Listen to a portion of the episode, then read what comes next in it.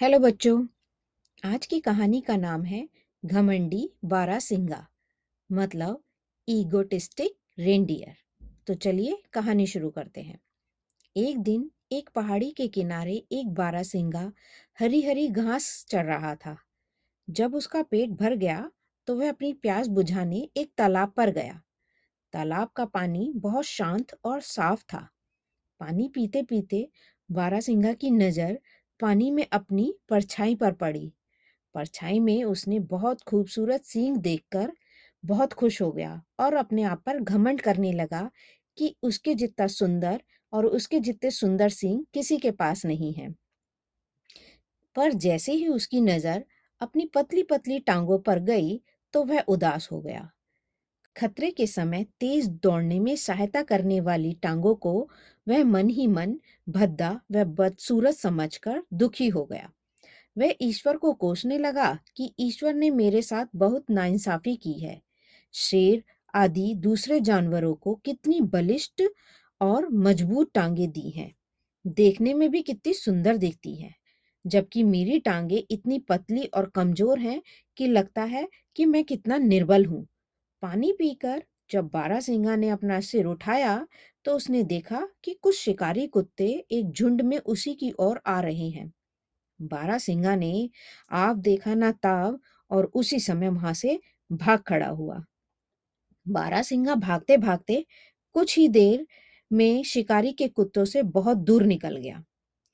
उसे थोड़ी सी राहत महसूस हुई। अब उसे आभास हुआ कि उसकी टांगे उसके लिए कितनी उपयोगी हैं। बारासिंगा ने मन ही मन अपनी टांगों की बहुत प्रशंसा की कि किस तरह से उसकी टांगों ने उसे खतरे से बचा लिया। वह अपनी टांगों के बारे में कितना गलत सोच रहा था। वहाँ पर कुछ देर सांस लेने के बाद बारासिंगा फिर भागने लगा, ताकि वह शिकारी कुत्तों से पहुँच से एकदम दूर चला जाए। लेकिन अभी वह कुछ ही दूर और चला होगा कि दुर्भाग्यवश उसके खूबसूरत सींग एक वृक्ष की डाल में अटक गए। अब बारासिंगा ने अपने सींगों को छुड़ाने के लिए बहुत संघर्ष किया, परंतु सफल नहीं हो पाया। वह अपने जिन खूबसूरत सींगों पर घमंड कर रहा था, आज उन्हीं के कारण उसकी जान पर बनाई थी। थोड़ी ही देर में शिकारी कुत्ते उसके बहुत निकट आ गए। बारासिंगा शिकारी कुत्तों को नज़दीक आया देखकर बहुत घबरा गया। बारासिंगा यह भली बात ही समझ गया था कि भारी सुंदरता का गुण गुण नहीं होता है।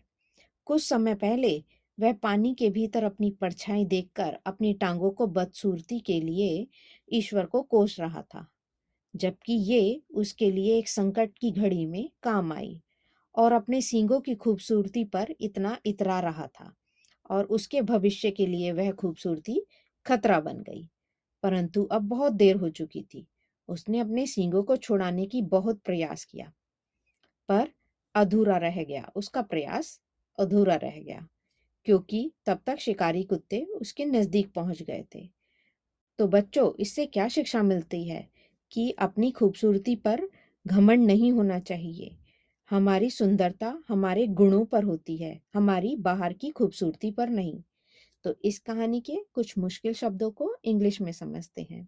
जैसे घमंडी ईगोटिस्टिक बारासिंगा रेंडियर सींग हॉर्न टांगे लेग्स परछाई शडो प्रशंसा प्रेज तो चलिए बच्चों, फिर मिलते हैं एक नई कहानी के साथ।